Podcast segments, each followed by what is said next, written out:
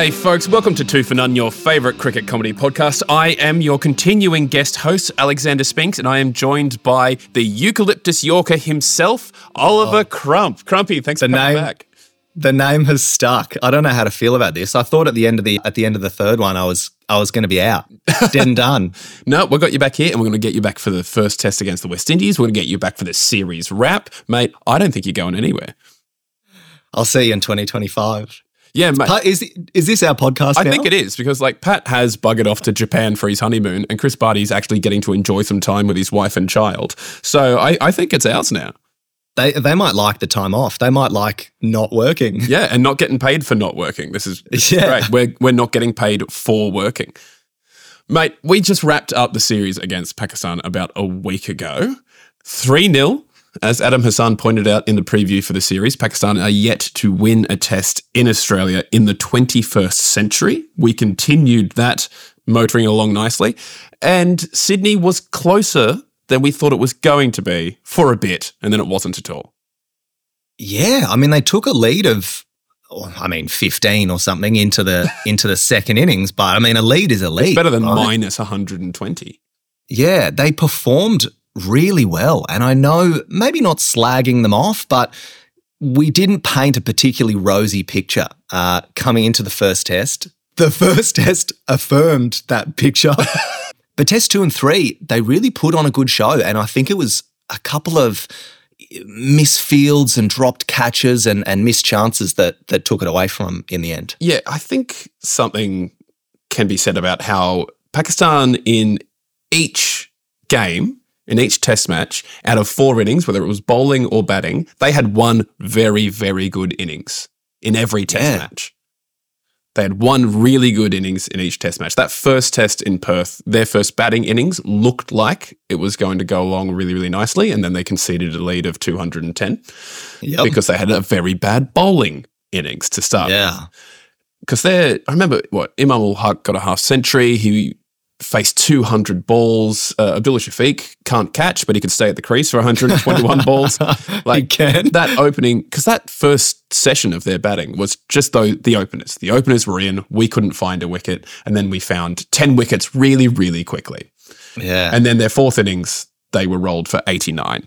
So all through the series, they've, they've had one really good innings. And in this match, they had two. Yeah. They had a good batting innings first up, and they had a good bowling innings to follow. And then they didn't.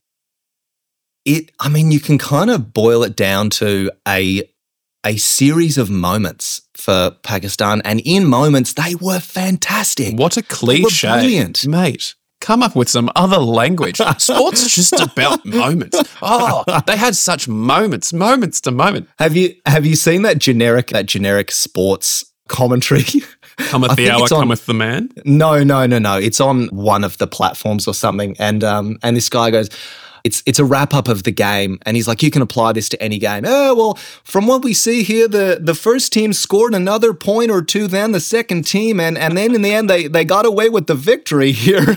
What? How, how would we do that for cricket? How would we make just the most banal? Just generic copy and paste. I, I, I think I'd say it like this.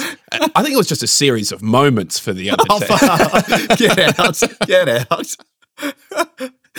you you asked for me back. I did, I did. This is what you get. mostly because I need to insult someone to feel better about myself.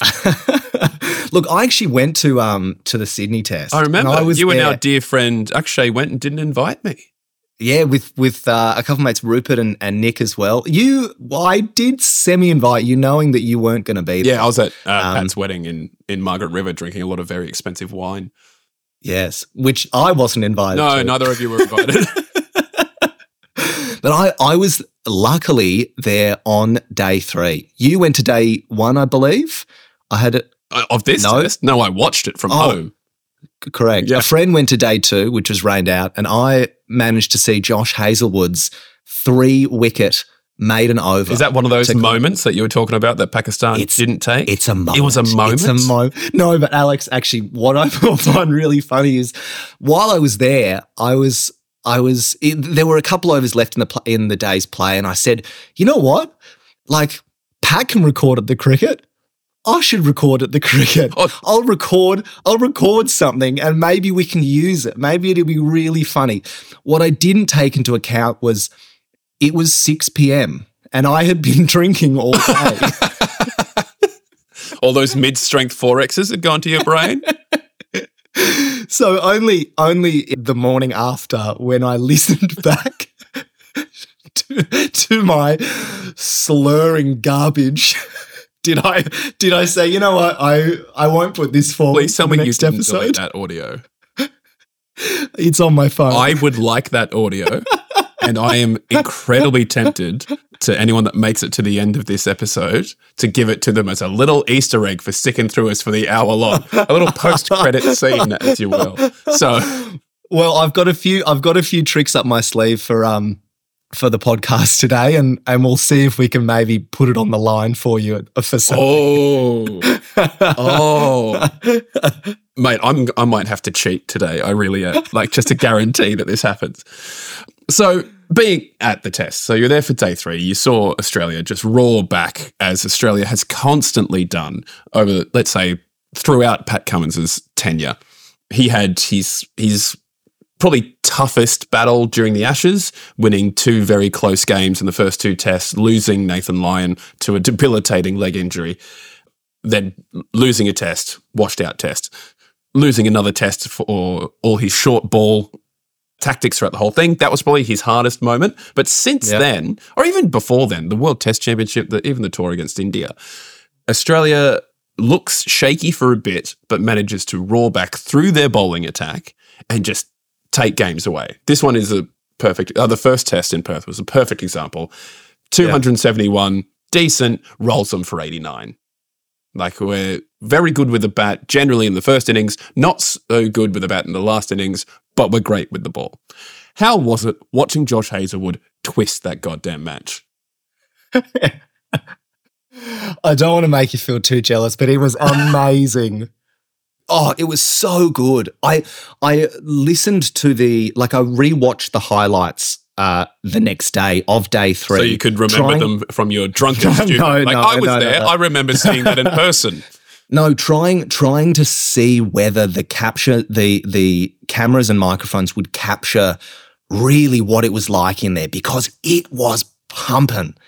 Like when he was steaming in to bowl that six ball where it's gone wicket dot wicket dot wicket last ball it was crazy. I, I it's the loudest I think I've ever heard a stadium or anything really. It was intense. I, I really don't know how to describe it. It was incredible. Yeah, you really don't want to make me jealous at all. Well, maybe a little bit. Yeah, cool. um, mate, in this game, though, it was like the only reason why Pakistan had any chance of winning because they were, what, 150 for six yeah. in the first innings. Their first dig was not great, shall we say. mm-hmm. And the only people that kept them in the game, similar to the second test, was Muhammad Rizwan. Mm-hmm. He stayed for almost a runner ball 88. Like he's striking at Yeah, 85. solid. Their, Really solid. their wicketkeeper was saving them. And then the guy that debuted in Perth, their bowler, Aamer Jamal, He's a gun. 82 He's from absolute gun. 97. He's also Yeah. striking at 85. Those Yeah. two together put on 160 runs. They those two batters, also known as the wicketkeeper and a bowler in his third test match, Yeah. scored more than half of the team's total in the first innings. It was crazy. And what does Jamal do in the next innings? He backs it up with a six for. Like, Yeah. Like, what a guy. Maybe maybe he's obviously not as fast, but maybe he's in the mold of a Mitchell Johnson where if he can get, you know, 40, 50, 60, 70, 80 runs off his bat quickly, he's going to Yeah. rip through the team with the ball in hand in the next inning. Yeah, totally. Feel that feel that confidence feels absolutely unstoppable and he'll come out and just steam him. Mm. I was looking at the stats for this series for like the most runs was Mitch Marsh Marsh, yeah. with an average of 86. He had a great series. He definitely justified his selection over Cam Green because Cam Green averages about 20. We'll get to Cam Green when we start talking about the West Indies series. Yeah, I was wondering whether I was I was getting ready to launch into. You- You're launching into your into your uh, predicted eleven for the test, which starts in a couple of days against the West Indies. But the top five run scorers were Australians. You had mm-hmm. Mitch Marsh with 344, averaging 86. You had David Warner with 299, averaging 49. But he's the only player to hit 100 because Mitch Marsh just like to flail at ones going down towards second slip when he's on 96 and get caught. Usman Khawaja was next, averaging 36, but he scored 220. Marnus Labuschagne two, had 207. And then, surprising to me, Steve Smith was next with 194. oh, really? He was one run ahead of Mohammad Rizwan, who scored 193. And then the next best was Shan Masood, the new captain, with 181. Big jump down to Jamal with 143. Yes, yes, Jamal. So Jamal was Go, the son. third highest run scorer for Pakistan, and he is their deb- one of their debutant bowlers. Their Yeah. best run scorer was their wicket keeper, which isn't unheard of, but it is when it's Mohammad Rizwan. And then next best was the new captain Shan Masood. Babar Azam wasn't in the, even in the top ten. Wow, really? He averaged 21 with 126 runs scored. Alex Carey got more than him. And then Travis Head had a real lean one. He only scored 80, averaging 16. But Yep. then it's our bowlers. And you just go further down the list, further down the list until you get. Wait, where does where does Babar Azam fit on that list? Sorry. Oh, let me let me count exactly. Six, seven, eight, nine, ten, eleventh. Wow, So not what you want to see from your star. the best, one of the top five batters in the world on and off over the last six years, seven years, eight years in Test cricket, Yeah. Babar Azam, he was 11th. And, you know, there were rumours going around that Steve Smith probably is fighting for his place. He was still the fifth highest run scorer in this series and beat every single Pakistani batter. Actually, surprising. I mean, Shafiq Shafiq had a pretty terrible series. They all all the Pakistani batsmen, the the top order batsmen, contributed in parts. No kind of big scores, but and, no consistency either. No, like Shafiq and Imam ul Haq both had 150 each, which was in that first test where they stayed Yep. around for 150, 200 balls each. They did the opener's job. Shan Masood then did all right, but no one else did anything. Babar Azam didn't do anything. Poor Saim Ayub comes in for a test, duck. Straight up duck. Have a good one. See ya. Also shells a catch like a regulation slip Yeah. card. Oh God, they're catching. It made me feel really good about myself. I- That you can catch. I've dropped some absolute sitters in my time, but no one has paid me for the privilege. Look, I don't think they're being paid too much, to be honest. Oh, no. Speaking of, Ed Cowan was on ABC Radio, former Australian opener who has an achievement in batting named after him that if you score not many runs off 100 balls, you have committed an Ed Cowan. Wait, really? Really, it's ESPN Cricinfo parlance for someone taking their sweet, bloody time to get off the mark or score anything, but he's blunting the new ball. He's doing the I should- traditional opener's job. They should change it to doing a bannerman, pulling a bannerman. Oh, mate, I know you like your references from the 19th century, but no one else is on Take board. Look, how, how long did you say it was that they had a, uh, a victory in Australia? Not since 1999. Oh, no, okay, not 60 Not years. 60 years, Six- 25, 60 years. like- okay. I know you're young, but I think you were born by then. I guess we'll uh, we'll have to wait until the uh, the next time and uh, and see what they If muster we're, up. if we're still doing this in 40 years' time, so you can say they haven't won in Australia for 60 years. I look, I don't need to be commentating on it. I'll, I- I'll happily sit back on an armchair and watch it. Just now just picturing you in the nursing home. You're there, there's another, you know, done it. it's a thr- They've finally done it! a three match series. Pakistan still loses. You know, I think the the Earth is committed climate change apocalypse by then. You just you just watch them last week at I'll be four. watching it from Mars. So, yeah, snickering in your little Mars armchair, going, "Heh, "They were one in sixty years. I was right," and then immediately die a happy man. Happily. But Ed, Ed Cowan was talking about because we've got we've got this series coming up with the West Indies, yeah, which we'll get into mm-hmm. more detail soon. But they're not sending Yes. their best and their brightest. Uh, no. Kraigg Brathwaite's coming, but Jason Holder, who is one of my favourite cricketers, he took over the captaincy of the West Indies at the age of 20, 21, bowling all rounder, brilliant, brilliant cricketer. He's not coming. Mhm. A few of their bowlers aren't coming, a few of their batters aren't coming. But then we have this South African test tour to New Zealand. So South Africa just had a two test series against India in South Africa. South Africa won the first one, which was hilarious. Mm. India managed to win the second one, but managed to move from 153 for four to 153 all out in the space of two Yeah. overs, which was also hilarious. But then the South African domestic T20 league starts, and South African Cricket Board has in decided that any player that's got a contract with those leagues, with those Yeah. teams in that league, Got to come home. cannot play test cricket, cannot play international cricket, cannot play the pinnacle of cricket to most cricket tragics' eyes. And so they're sending to New Zealand two capped players, I think, maybe three capped players. Their captain has not played test cricket before.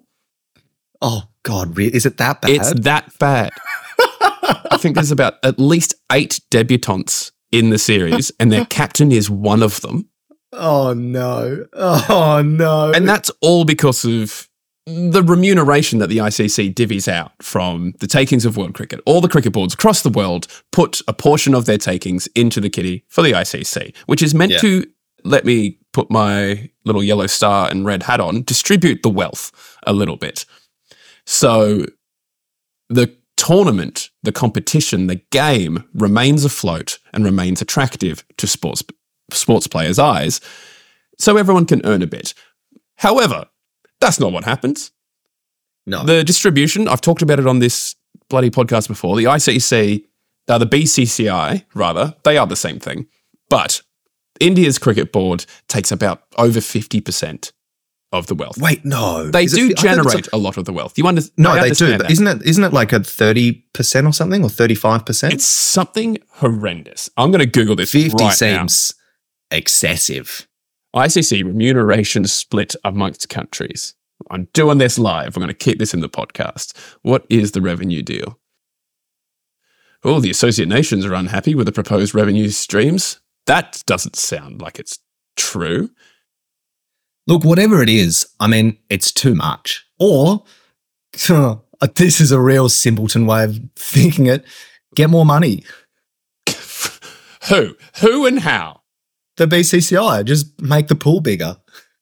But they they have all the money already. I, I've got this graph, this very helpful Reddit graph from the model. So the BCCI takes 23% as of now. So it's not as big. But there is a big three proposal, which India, England, and Australia are putting forward, mm-hmm. where the BCCI will take 35% of revenue from world cricket. England would take 11% of the revenue of mm-hmm. world cricket. Cricket Australia would take 8% of the revenue, which is mm-hmm. marginally more than we currently get because we're currently on about 7%. England is on 7.5. India is on about 23. So India's still getting about a quarter. Wow.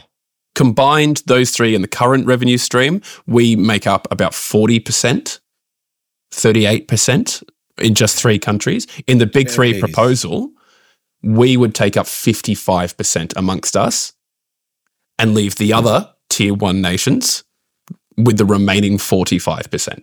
God. And there's a there's a lot of good cricketing nations in there. It's not as if it's not as if the cricketing world is just India, England, and Australia. Pakistan, uh, New Zealand, New South Zealand's Africa. a perfect example. As Yeah. over the last eight years, shall we say, in Test cricket, ODI cricket, T20 cricket, New Zealand's always up there. In my predictions for the ODI World Cup last year, New Zealand's in the top four, and they were fourth. In the ODI World Cup, the previous run, they were in the final against England. In the ODI Cup before that, they were in the final against Australia. In the world, they won the first World Test Championship against India at Lords. Yeah. They get about 4% of the revenue, or less than 4% of the revenue from I mean, the look, it's- ICC. It's it's wrong and it shouldn't obviously be this way. If if that's just the way it is, it's understandable that that South Africa aren't sending their A side. Absolutely. You know, if that's the way it's going to be, well, then that's what Test cricket is going to be. It's it's probably what we're seeing with the West Indies team coming out here as well. It is a shame, and it does need to change. Mm. And the I'm West sure Indies has been the like the earliest proponents of sending their players to take T20 contracts around the world, IPL, Mhm. Big Bash, Mhm. uh, the Blast in England, whatever it is, the PSL in Pakistan. Mhm. Send them out there, and then they can get a bit of a cutback from that, and then they'll earn a bit more money, and their players will earn a lot more money because Ed Cowan was saying that the highest paid player in the South African team, which you would assume is Kagiso Rabada, Yep. probably earns less than Todd Murphy, who's played four tests Oh. for Australia. I'm You sorry that I'm laughing. I'm sorry that I'm laughing. Is that true? God, I know it's true. I'm not It's sure terrible. if it's true, but it wouldn't be far. It sounds true. The highest paid South African player almost certainly earns less than the lowest paid Australian player, the lowest That's paid English player, isn't and almost definitely earns less than the lowest paid Indian test India player. player, of course. Yeah, for sure. Absolutely. And that is not how you grow a game. And Ed Cowan is highlighting the hypocrisy of Australian commentators and cricket executives, English commentators and cricket executives, and Indian commentators and cricket executives, then haranguing South Africa and the West Indies for sending out subpar teams and making them stay at home and play the version of the game that in that country generates the most revenue for their cricket boards and for their players. We're all sitting here hoarding all the wealth like Smaug on a goddamn mountain and going, why isn't anyone playing? I'll give them a gold coin for their troubles.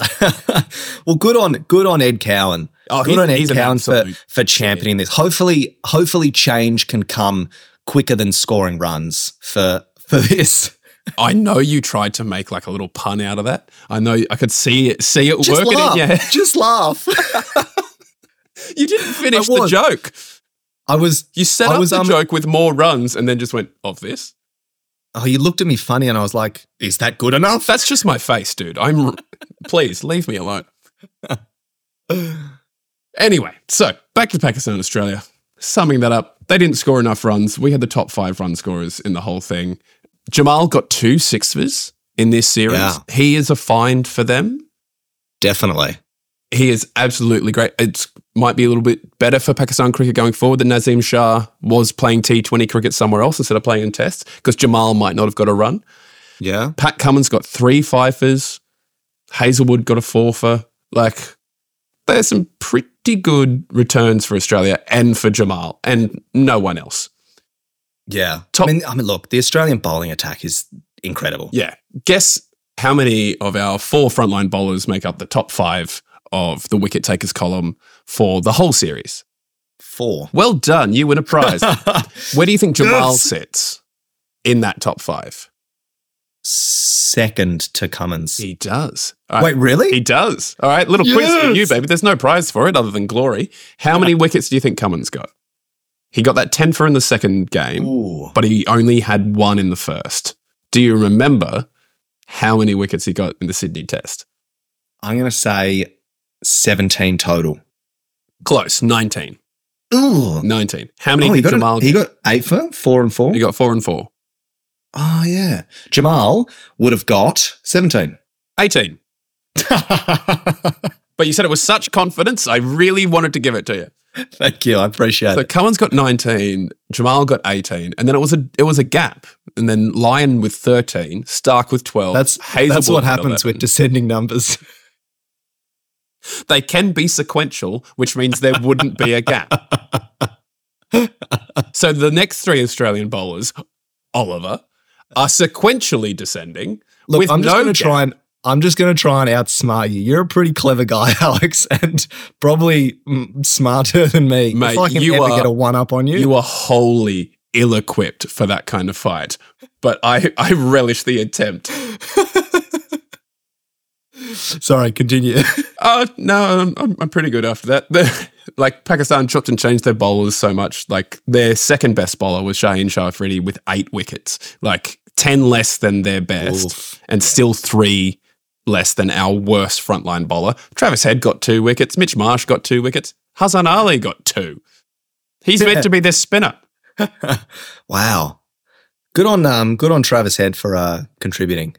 And he got a good one too, like one right through the gate. It was a beautiful wicket. Yeah. Right. Well, that's the Pakistan series done. Do you need to launch into anything be- before we start talking about the shit show that is the West Indies series that's about to happen? No, not really. I did. I just wanted to kind of maybe have a little moment to reminisce with with you because that is the- the worst setup.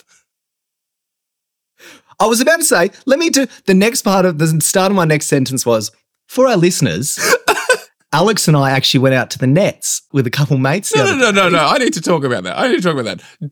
I- Ollie, do you have anything that you want to talk about before I launch into the West Indies series? And you go, no, no, I do just want to talk about though. Like, what a segue. Let me. Uh, What do you have to say me- for yourself? That was atrocious. Maybe we can. How good is Edit? Do you have Editor Pro, whatever it's called? You can chop and change Editor pieces Pro? of this. Did you just like, Is that what it's called? What's it called? what are you talking about? Editing Don't worry. software? Yeah. Anyways, look, you and me went out to the nets the other day, and it was it was actually really fun to roll the arm over. I mean, every ball I bowled, I probably added 15 minutes worth of recovery time to my shoulder in the days Oh, afterwards. absolutely. I was sore for five days. Yeah, right. I'm But after unfit, witnessing, um.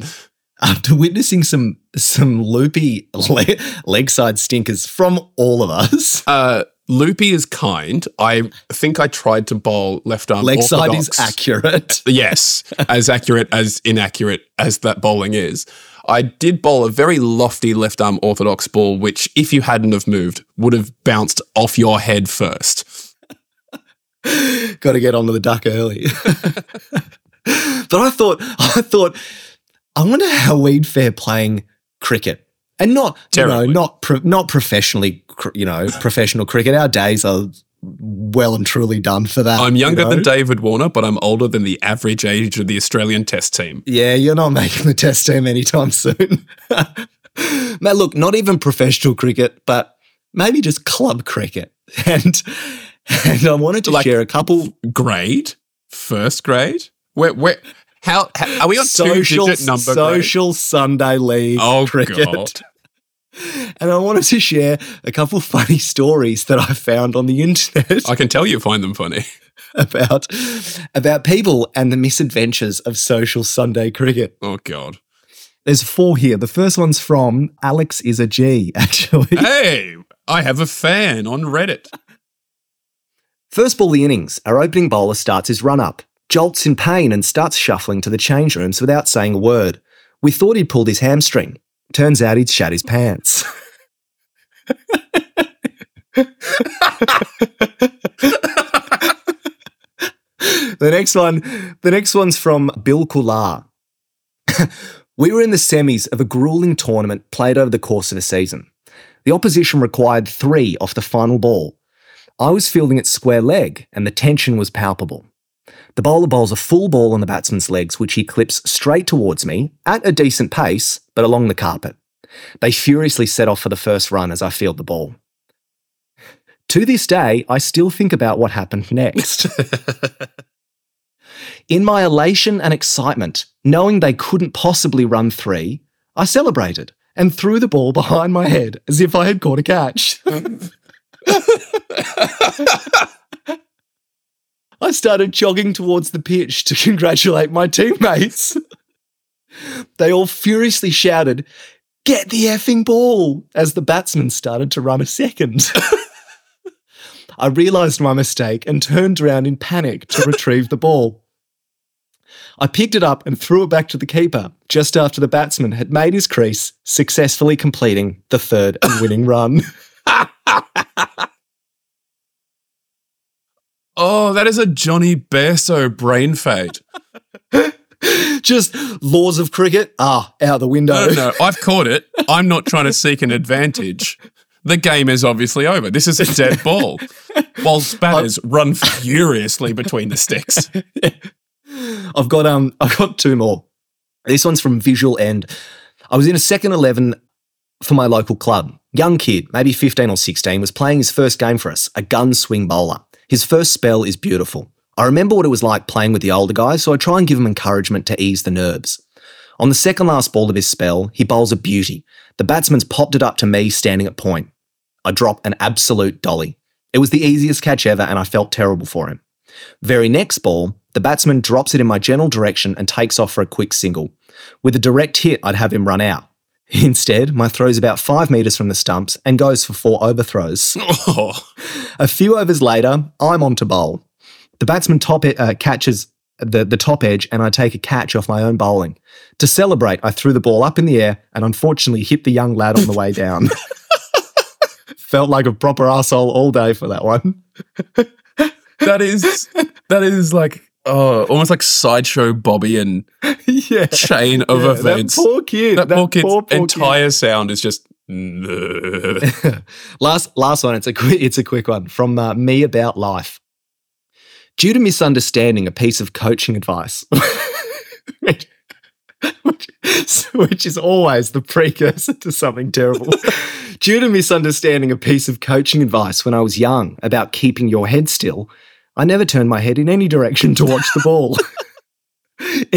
Even after it pa- passed out of my eye line in a normal stance. I assume you just had to estimate whether where it was going to go. This led to me getting hit a lot and bowled just as often. to to be fair, like if you were younger, I definitely have mistook the meaning of a lot of advice from various coaches, karate coaches, anything. yeah. Where oh, there's that old viral video where this dad's trying to teach his like three year old kid t-ball Oh, yeah. and uses the phrase you gotta you gotta keep your eye on the ball. keep your eye on the ball, keep your eye on the ball, and the kid rests their eye on the ball. that is that situation. It's the it's the literal interpretation, and good on them for for doing it. Yeah, because what you said, it's an idiom. Like it makes no sense unless you know what they're talking about. Keep your head still. Always. okay. Always, I'll do it. Great. Keep your eye on the ball. So I will place my eye on the ball. yeah, This doesn't seem to be working. it. but that, Alex, is um, maybe maybe some uh, advice that we shouldn't get into uh, to club cricket. Oh, really? Like Pat's tried to get me to join his Summerhill eighth grade team quite a lot. But after our net session last week, me and my mate Joe, who was with us, were, oh, I think we might join Summerhill eighth grade cricket next season. so I can be sore for five out of seven days in any week. yeah, right. Mate, Ah. we've got coming up a, shall we say, a series. We have two tests against Yes. the West Indies coming up. It starts in a couple of days uh, on Wednesday, the 17th Yep. in Adelaide for the second time in a row. Adelaide gets the short end of the stick and gets the start of a two test series against the West Indies. And then it's up at the Gabba, which has also been missed out of the supposedly fun series against Pakistan. Yes. They're not setting their best and brightest, and we are mucking around with our batting order. Alex, I'm angry. For I'm who? angry about this batting order. For who? Who are you angry for the For- most? I'm angry for Bancroft and Renshaw. I'm angry at McDonald and Smith. Angry at Smith. He's just doing what he's told, mate. Oh, he popped his hand up. He did. I'm like, God, he's not. Mm. So, for those who don't know, uh, Matt uh, Cam Bancroft has, for the last two seasons in Australian domestic first class cricket in the Sheffield Shield, been averaging over 50. Matt Renshaw's been averaging 36. Marcus Harris has been averaging about 35. David Warner has retired, which we haven't talked about. He's been great. We need a new opener. And our new opener, so we can accommodate Cam Green in the squad, so we can get, you know, because he's the pet project of the time. Steve Smith is moving up to open alongside Uh-huh. Usman Khawaja. It's not right, Alex. Seriously, like when it was announced, I was, I was. We should make a new segment. We we we need to make a mu- new segment called Eucalyptus Yorker Enraged, and I, I- can just rail for two minutes about the injustice of the day. I did say last pod that the Eucalyptus Yorker sounds like Australia's answer to Jack the Ripper, so I'm not sure how well that will go down. Eucalyptus Yorker Enraged. We'll just yeah. let him out on the streets of Melbourne at night, carrying a cricket bat, going, "It's not right. It's not right. It's not fair. Well, maybe we right." could just change the final word. Provoked? Yeah, don't provoked. provoke a serial killer. This is but it's gonna- like they've they've been asked to to go to Sheffield Shield and score runs at first class level. all right, Mitch. What more can they do? What more can Bancroft? He he was the the top. Is he leading run scorer for the last two years? Last two seasons, yeah. Come on. Is he being blacklisted because of Sandpaper game? Well, I saw two different articles today. One said the reason why Cam Bancroft isn't getting another go is because he's just not good enough, which I thought was a bit harsh. It's wrong. It's a incorrect. bit harsh. Steve Smith, I'm sure he'll do fine in the next two tests. That's not Yeah, against the West Indies. like we're not really going to find out how good he goes until the Ashes in 2025. No. And if he's still around then, I'm assuming he will be. I think he'll stay around for Yeah. and yeah, he will. retire uh, on a home Ashes series. Yeah. But if he's still opening by then, either he's done spectacularly well, or Cricket Australia does not care about Bancroft and Renshaw. Harris, I understand a bit more because he, in that year that Warner and Smith were out of the game because of the sandpaper gate and Bancroft, Harris was an, o- one of our openers. Yeah. And he was there for an extended period of time and didn't do it. Didn't do fantastically. didn't Yeah, exactly. do anything. And he was found out time and time again. His trigger movement, just his little bunny hop, would m- move his head around. He was never set well enough, and he'd get bowled with a Yorker or uh, inside edged onto the stumps more often than not. So I understand Marcus Harris. I didn't want Marcus Harris opening for us. Yeah. Renshaw was my pick, our pick. Yeah. Last bring pod. in Renshaw. He played in one game with COVID against South Africa in the Sydney Test last year. Like he's he's around it and should be around it. But Yeah. Cricket Australia has gone, who do we think needs more time in the test team? Do we think the 27 year old Renshaw needs to come in after being in and out a little bit, even though he he's played beautifully in India before as an opener? Like he's a great mm-hmm. player or the younger Cam Green, who has always been good with the ball, but hasn't looked great with the bat very often. They've been having Green run the drinks for the last three tests when he should be playing cricket to Yes. get better.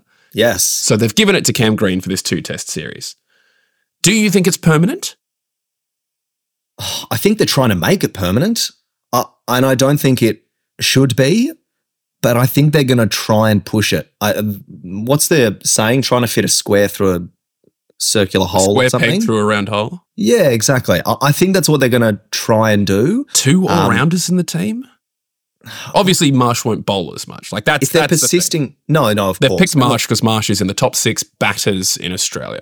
Yeah. And if if they've been persisting this long and they haven't pivoted or changed, why are they going to in the future? I mean, the only thing that I think will bring Renshaw or Bancroft or another into the team is when Khawaja retires. And again, do, do you think Which he'll wait for be, two years? he won't. He surely not. He's he's been the he's been the best batter in the world for two years. For the last couple of years, yeah, he has, but he's uh 38? Is Thirty he? eight. yeah. Um, Doing a quick wiki. yeah, 37. Yeah, so he's the same age as Warner, but he also has not been playing Test cricket every Test match for f- what twelve years, like No, you're Warner has. You're right. Quaj has been in and out, so he's he might be a little bit, and also not playing T Twenty leagues across the world every season like Mm. David Warner has. So he might be in a bit better shape. Mentally, he might be a bit better as well. Like Warner, Yeah. Warner's had a rough time. Yeah, of course. I mean, of course, yeah, it's definitely. Is this? I mean, is this going to be the same for the bowlers? We we have an aging bowling attack. Is this so Cam Green can take up more of the bowling? If he could be Jacques Kallis 2.0, I'd be very happy. Yeah, of course. But is that like I'm saying? Is is that what they're going for? Is that why they're pushing this?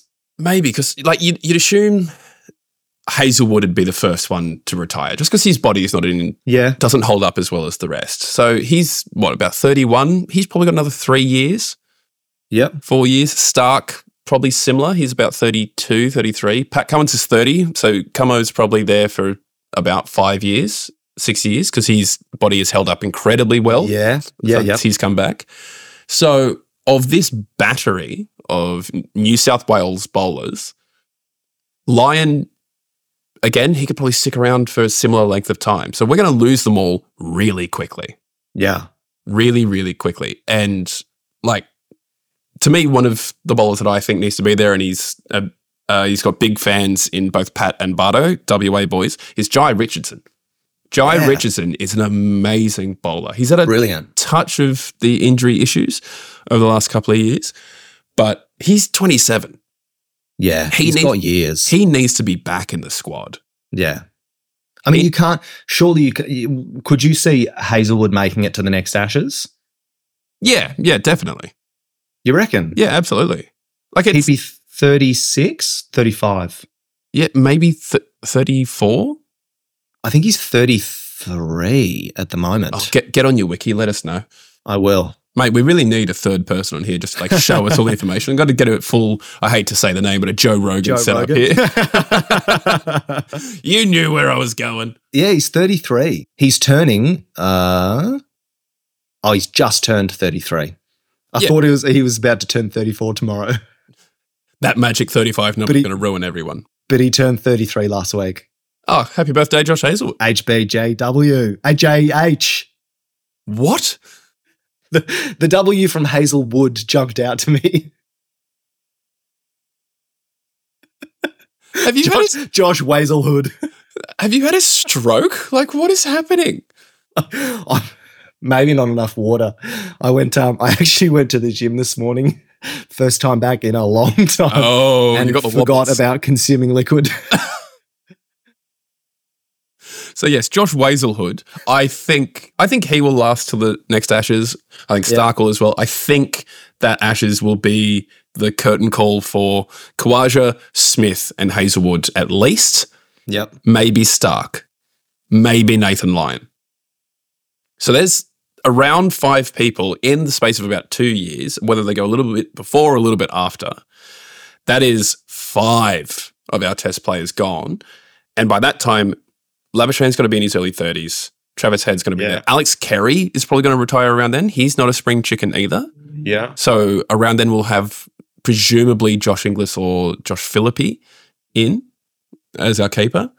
If they maintain their form, Inglis is obviously the first choice. But we're going to need a new spinner, probably Murphy. Speaking of spinners, he popped up again recently. He was the talk of the town for two years. Do you remember Lloyd Pope? The balding, Oh, yeah. red-headed guy who took, I think, a five wicket over in this under 19 World Cup for Australia. Yes. Played played for the Sydney Sixers in the Big Bash. He's still around, our little leg spinning master with Oh, he's young. he's 24. Yeah, but he's got the hairline of Kerry O'Keeffe. He does. He's got the Mr. Burns like ring of uh, ring of red. He's a beautiful man. It's like a little portent into Pat Cullen's future when his hair. Yeah. yeah, bring him in. I mean, look, are you a, uh, are you a fan of keeping the best bowling attack that we have for these matches against the West, West Indies, or do you think you know what we need to give X a try, give Z a That's go? where I was going with this is you can say that West Indies aren't bringing their best team, but I think Jhye Richardson would walk his way into most test attacks at the moment. Yeah, Mo- nearly any team, any national team would take a Jhye Richardson. So get him in. yeah. Why not? Absolutely get him in. Like, I'm sorry, Scott Boland, your time is past. Say Um. Yeah. Outside of big injuries, Scott Boland's not getting back in. No. Jhye needs to be in there. Murphy needs to play more games. We need Renshaw playing more games. Yeah. We need Bancroft if they want to bring Bancroft back in, and I think they should.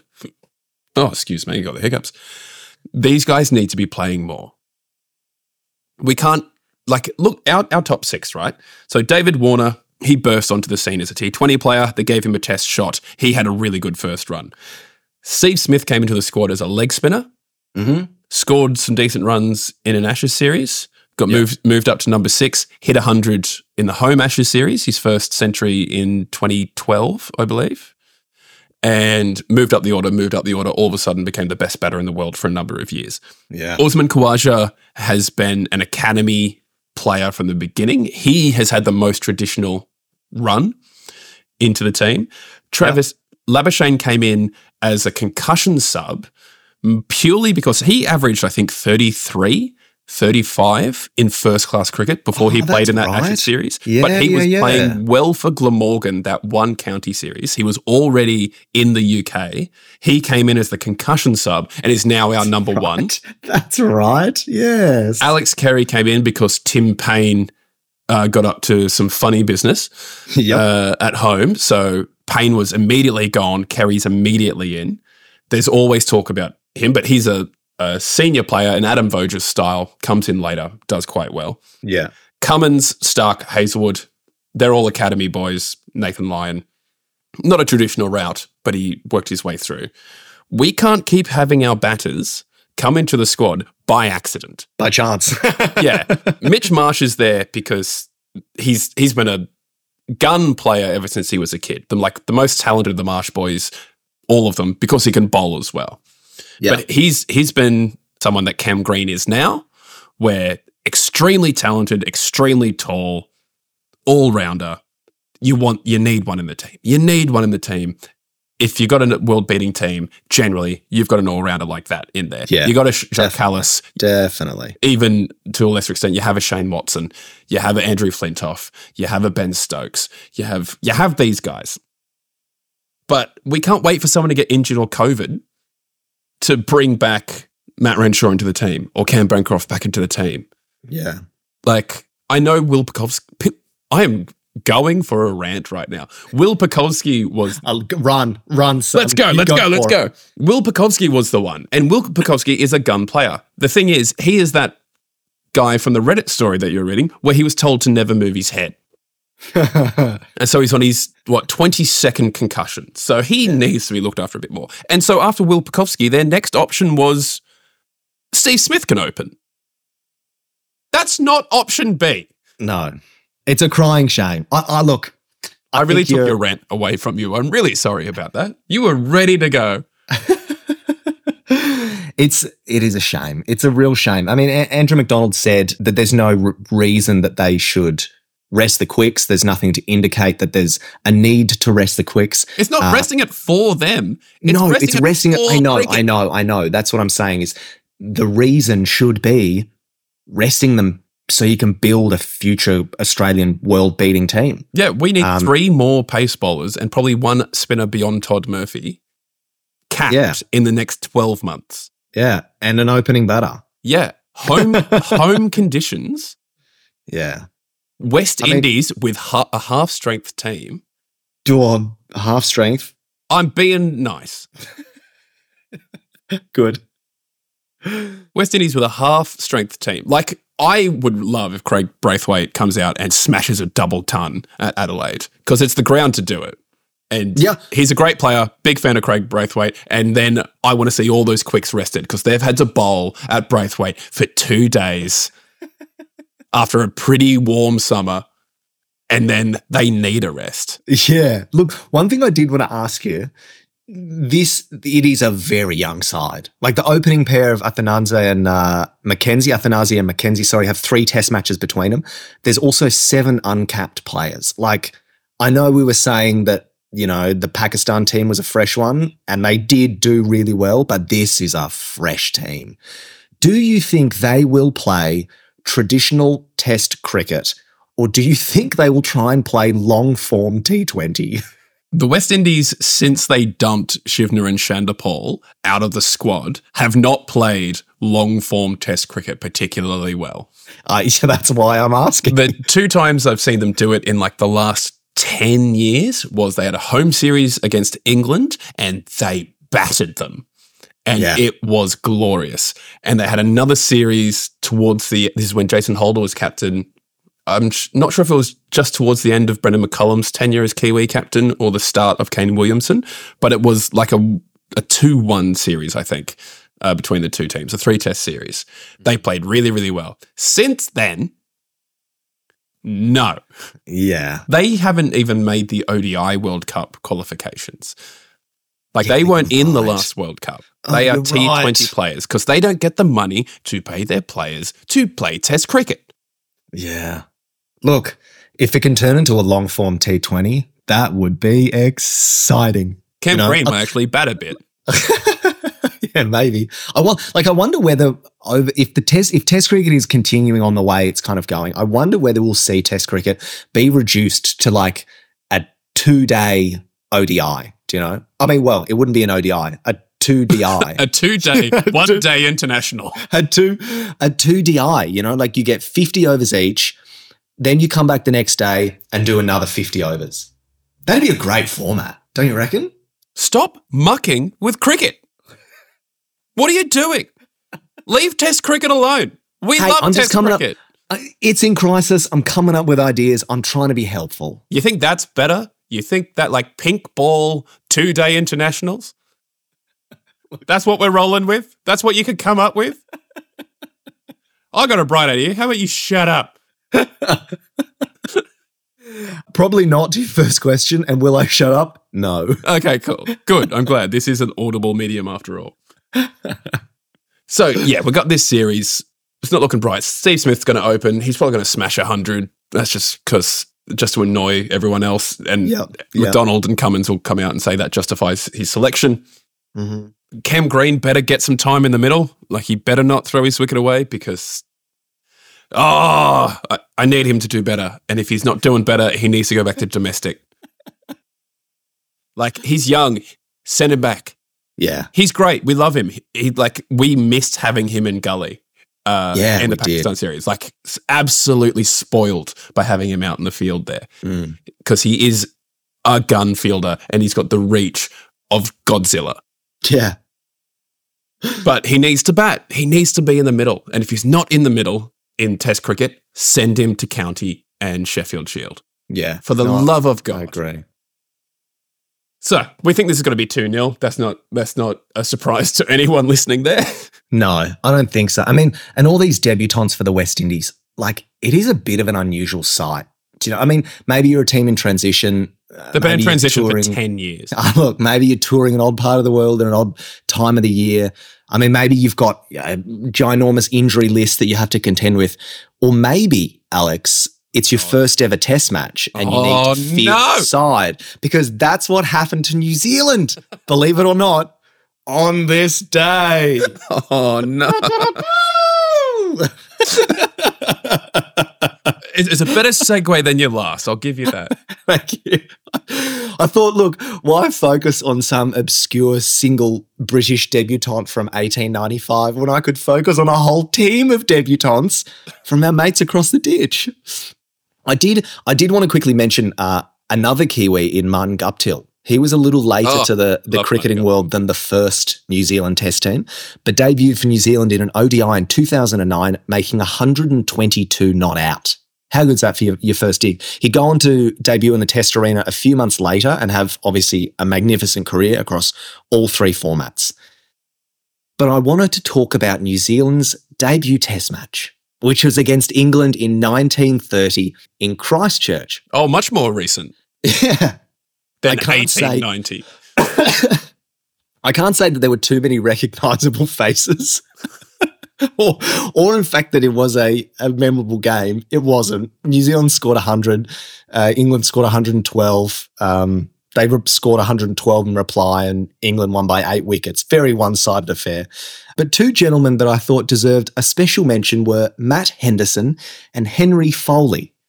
No doubt they had high hopes, dreams of becoming cricketing greats. Henderson, left arm quick, he took a wicket off his very first ball, Nice. then was tonked for his remaining overs, taken off, never bowled a ball again. oh, And Henry Foley, incredibly talented opening batsman, promising young opener.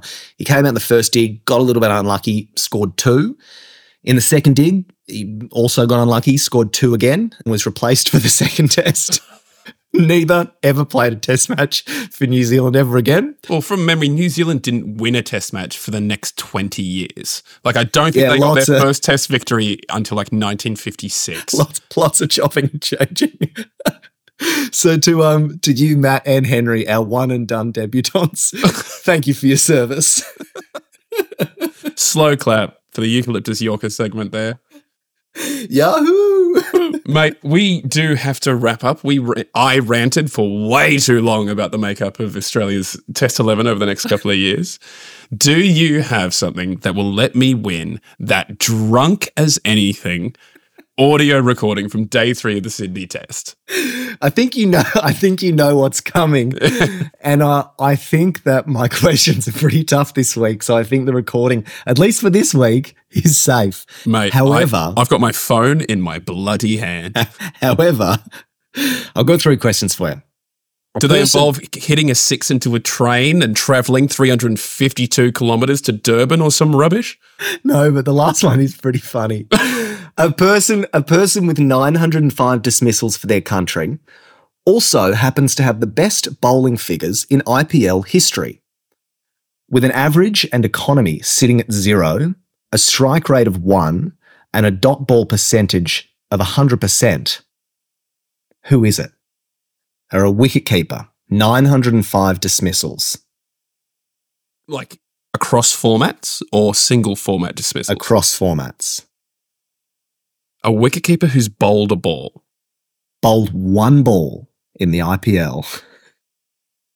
Oh, ah, see, I It's- know, I know. Matthew Wade has rolled his arm over a bit, and I've he has bowled in a Test match. It was hilarious, and he has played in the IPL. Is Matthew Wade bugger it? Gilchrist, Yeah, it's Gilchrist. what? How does he have a ball in his hands without wearing gloves? I was trying to feed you that one to make it interesting. I saw you mouth Gilchrist after I gave the answer, but everyone heard me say Matthew Wade. he was playing for um, the Kings 11 Punjab, who were confirmed exiting from the group stage.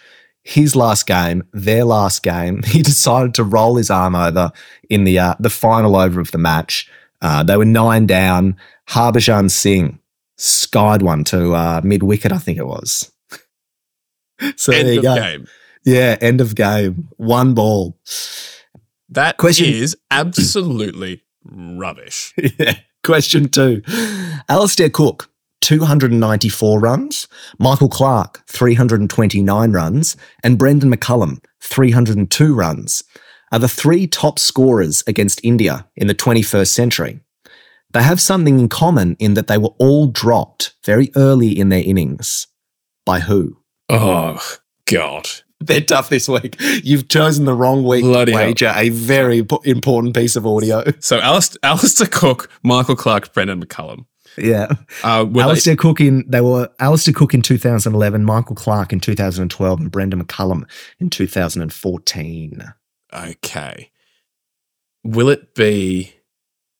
Mm, oh, stop miming shit to me. This isn't charades. I was trying to think of who is a rubbish fielder for India. Or is it very funny and it's MS Dhoni? But I don't think it's MS Dhoni. no, it's not. A very un. I have two thoughts. It's either Ishant Sharma, because he is absolutely rubbish, Yeah, he's terrible, isn't he? or Mohammed Shami. Also terrible. I'm going to Ishant Sharma. It's correct. Yes! Well done. And just for the just for the record, I- did not mouth anything. No, you just had your two fingers up like you're trying to go like swing bowler, little bowler. It's a bowler, Alex. It's a bowler. It wasn't Is- going to be Tendulkar, was it? No. Uh, this is the last one, and I should clarify. This has not been verified at all. Oh, so I could say anything and win this this audio clip. Well, the only reference I have to this piece of information is on a website called Done for Merline Press, which, funnily enough, is why this question is being asked and where I got my information. Oh no. This is just a this is an imaginary blog on the Isle of Wight or something rubbish. But this is Iceland cricket trivia. Former Australian batsman Greg Ritchie set what type of animals loose in the team dressing room on the 1984 tour of Zimbabwe? Was I was it crickets, bats, or chimps? If it was chimps, I'm surprised anyone survived. Still has a face. Yeah, or their arms. Like chimps are vicious and incredibly strong. Bats and crickets both are pun like names. So I'm going with chimps. It was chimps. Yeah. So, what the this? hell? How's this? He wasn't playing the game due to illness, so decided to head into town And just to the local chimp and met, and met a man who owned two baby chimps as pets. He paid him a tenner and borrowed them for the day and took them to the ground after the game, which obviously caused a huge disturbance in the dressing room. oh, did it? Oh, did it? Did it cause a huge disturbance in the? Was this an inter, like international game? I Supposedly. believe so, yeah. What the Yeah. living hell? Greg Ritchie, 1984 tour of Zimbabwe. If there's any better fact checkers out there than I, hopefully they I'm can sure verify this. Mate, I'm, I'm looking this up right at the podcast. Mate, two out of three. Do I get that audio clip? I'll um there's a few. I'll send you one. Okay, okay. give us a, give us a teaser. All right. So everyone who's listening after the credit As wait, wait, roll- as a precursor, as a precursor, that it doesn't feature on this podcast. No, no, no, no, no. You've already said it could. This is this is a post credit scene. I will edit out all of Ollie's bigoted ramblings from whatever's coming our way. And we'll get to listen to Ollie drunk as a skunk on day three of the Sydney test against Pakistan, having just watched Josh Hazlewood score a three wicket maiden. Yeah? Deal? I'm I'm not sure I have one afterwards. They were taken at various times. Oh. see what I can find. In Send us your least drunk one and we'll you'll get more, progressively more drunk as our post credits episodes go on. By the time we get to the wrap up of the West Indies series, you are just going to be mumbling into a phone for about three minutes, and I'm going to leave it there unedited. Perfect. Mate. Sounds like a plan. Thank you so much for joining me once again, and to everyone at home. Try and enjoy this series against the West Indies. Pray Cam Green scores some runs. Pray Steve Smith doesn't and goes back to number four, and Matt Renshaw can join us at the opening.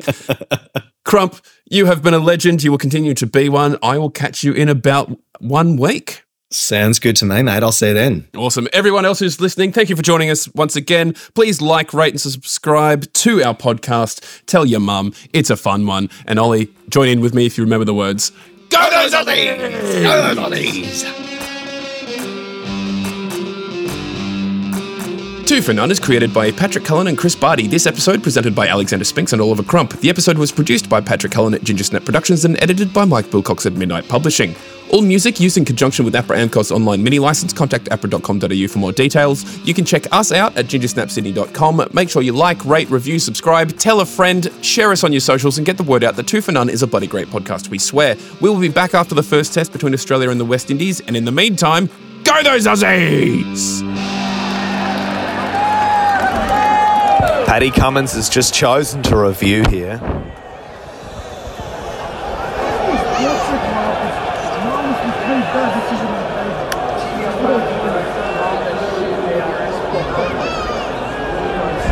better hope that this shit is actually out for your podcast.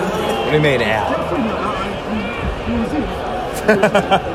Uh, it's easy. If it's not, I'll delete it.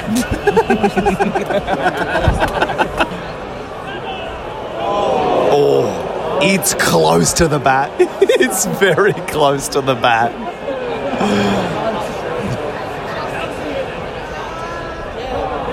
There's nothing. Oh, nothing on Sticko. Nothing on um, on hotspot. Sorry.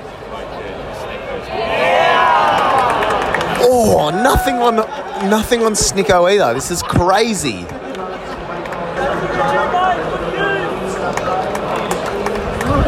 Review dismissed. It's still two for fifty-five, and the game goes on.